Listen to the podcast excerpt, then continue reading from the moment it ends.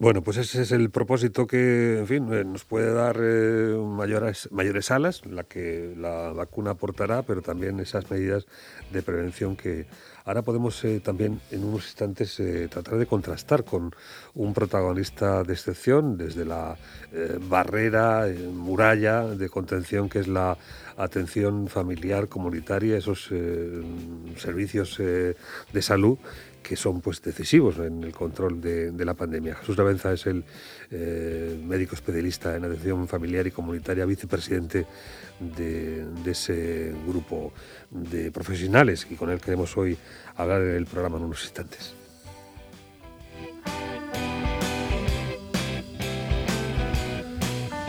Que además ha sido pues eh, tortuoso el contacto con el doctor Avenza porque le teníamos eh, convocado eh, hace unos días y, a unos instantes de la propia entrevista nos llamó con, un problema serio que se le planteó en el camino.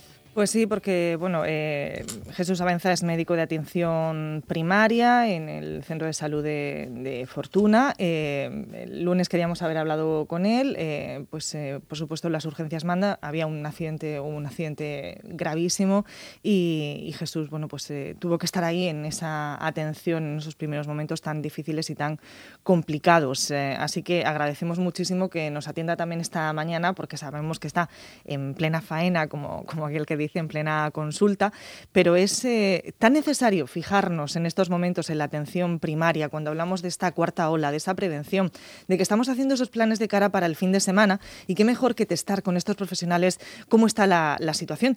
Así que creo que ya nuestro doctor está preparado esta mañana. Doctora Benza, ¿qué tal? Buenos días. Hola, buenos días a todos. Nunca está de si la dicha es buena, ¿eh? que dice el clásico. ¿Eh? Bueno, y es una buena em, relación y contacto en ese pulso contra el COVID, pues eh, este espacio ¿no? de atención primaria. ¿Necesitan ustedes algún tipo de movimiento, de cambio, de comportamiento?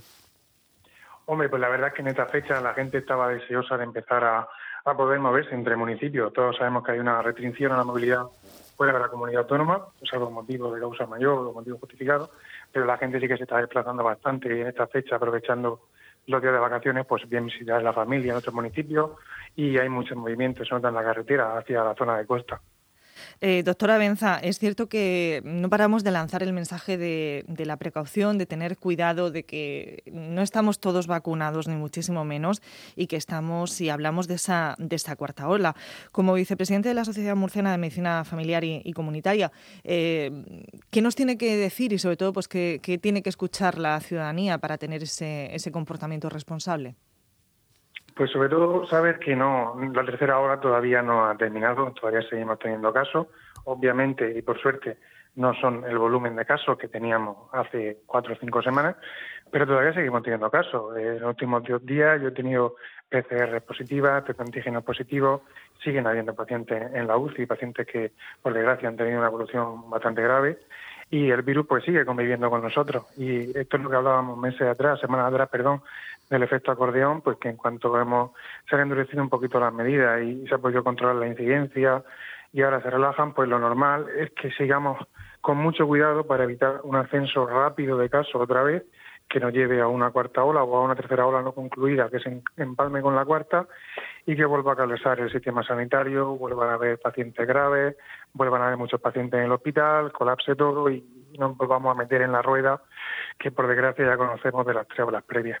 Una tercera hora con una meseta muy corta que dará paso pues a, algo más eh, virulento según eh, eh, acreditan pues los que están siguiendo esos escenarios pandémicos en función de las medidas adoptadas y con una variante la británica que además multiplica de forma exponencial el número de contagios. Sí, por desgracia hay que tener en cuenta las nuevas variables que entran en juego en estos escenarios tan complejos que son las variantes nuevas sobre todo en nuestro entorno, la, británica y también la sudafricana y la brasileña, y más bien cuando a día de hoy no tenemos certeza, eh, son cosas que siguen estando sobre la mesa, el que las vacunas puedan cubrir o cubran estas nuevas cepas. Entonces, hay que ser muy cauto en el sentido de que todavía no hay gran, gran porcentaje de población vacunada, que se han vacunado posiblemente los pacientes con más riesgo de evolución grave, pero al fin y al cabo no sabemos, no podemos predecir si un paciente joven va a desarrollar una infección grave y obviamente la población de menos de 65 años, de menos de 80 en realidad, está prácticamente sin vacunar solo los colectivos de riesgo, con lo cual pues no podemos lanzar campana al vuelo y decir que estamos libres de riesgo ni que estamos mejor que hace dos meses tampoco, o sea que hay que llevar mucho cuidado todavía. Doctora Benza, nos decía que usted eh, sigue viendo pues en consulta personas, eh, casos positivos. Eh, ¿Cuál es un poco el, el perfil o no sé si ha cambiado algo?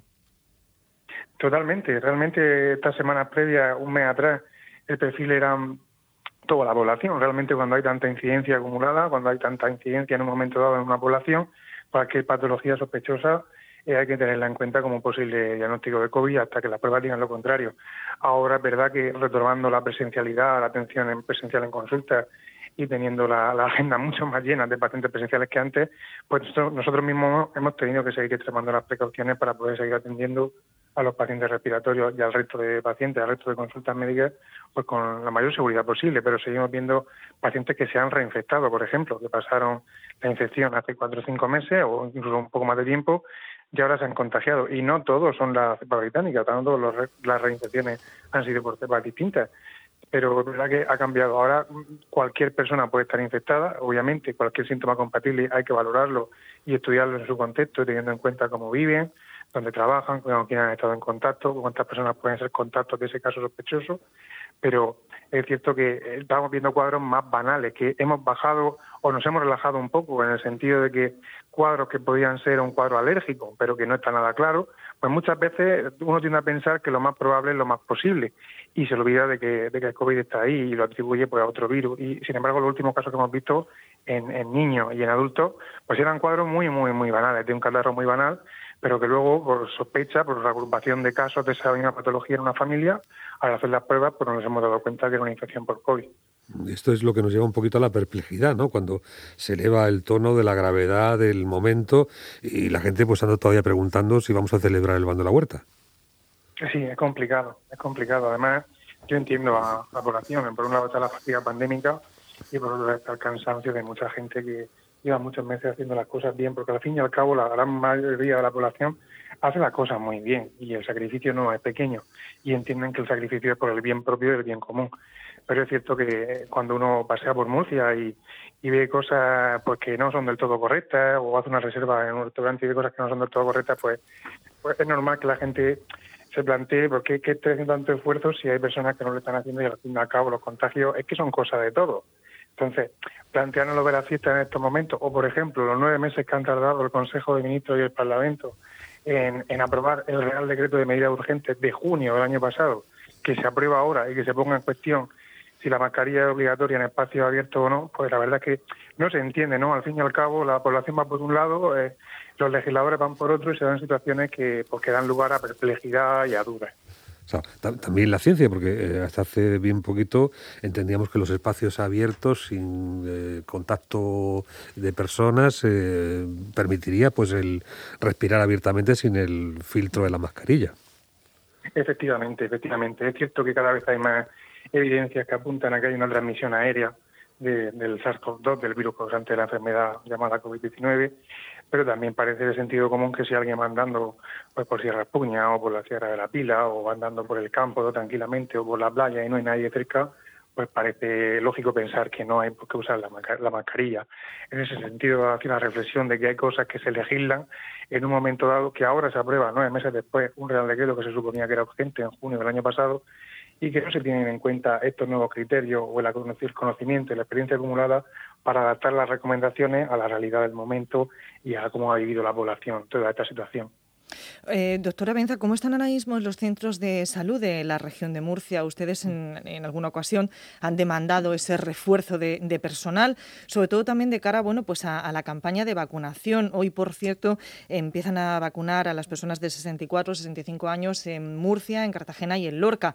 Eh, no sé si ustedes eh, se suman también en los próximos días. ¿Cómo está ahora mismo el personal y cómo están funcionando?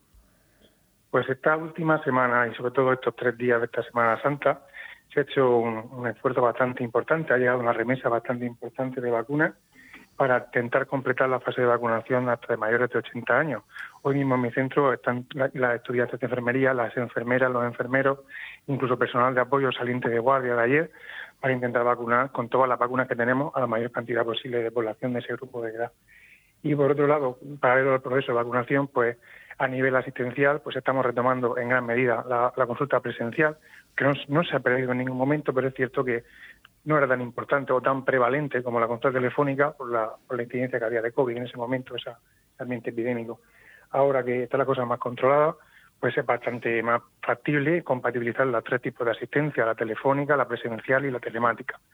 Pero es cierto también que la población ha ido posponiendo, retrasando consultas que tenía apuntadas en la libreta, acumuladas, y que ahora que están en vacaciones, eso lo vemos mucho en pediatría, pues aumenta mucho el pico de, asistencia. La, la agenda está bastante importante, demostrada bastante colapsada.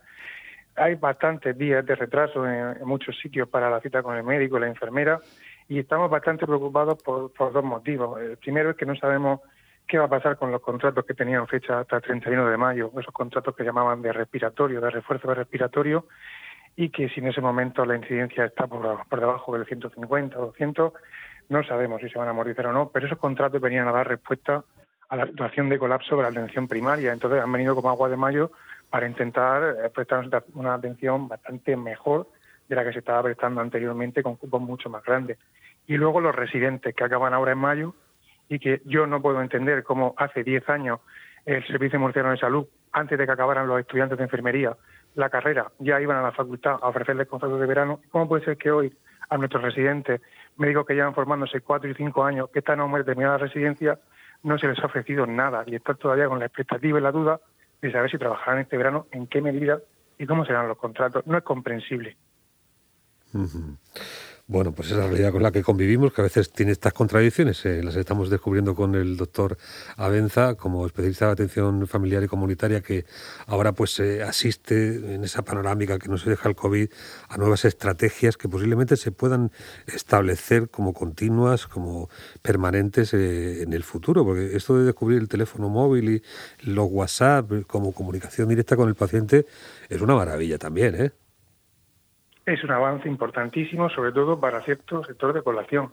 Estoy pensando en, padres con, niños pequeños que muchas veces tienen una conciliación familiar y laboral muy complicada y que al final la vía telemática les resuelve muchas dudas y el tener la puerta eh, virtual, la puerta abierta a consultar con su pediatra o con su médico para un informe, no tener que desplazarse presencialmente y a esperar una hora en la sala de espera o tres cuartos de hora para un informe o un resultado de una analítica poder programar entre médico y paciente una consulta presencial a conveniencia de ambos en un horario que les venga bien, un día que venga el médico de tarde. O sea, la verdad es que el avance en ciertos sectores de la población es muy, muy importante, pero eh, hay que tener en cuenta que, aunque se haya ganado en accesibilidad para la mayoría de la población, sigue habiendo una barrera importante de acceso para nuestras personas más mayores que requieren un contacto presencial en consulta y muchas veces en domicilio y que se gane en accesibilidad no se ha ganado igualmente o en igual grado para todos. Nuestros mayores siguen necesitando muchas veces llamar por teléfono y aunque se han aumentado las vías de entrada del paciente al sistema sanitario, no se han aumentado los teléfonos físicos ni las líneas telefónicas en los centros, con lo cual muchas veces la población mayor se queja de que es muy difícil contactar con su médico y que les den cita. Hay mucho por hacer. La verdad es que Jesús Avenza, como tiene además una cuenta en Twitter y es muy activo y su responsabilidad como vicepresidente de esta sociedad eh, de atención familiar y comunitaria, pues eh, verdaderamente, pues, eh, en fin, su voz suena, es un poquito pepito grillo, eso está bien, ¿no?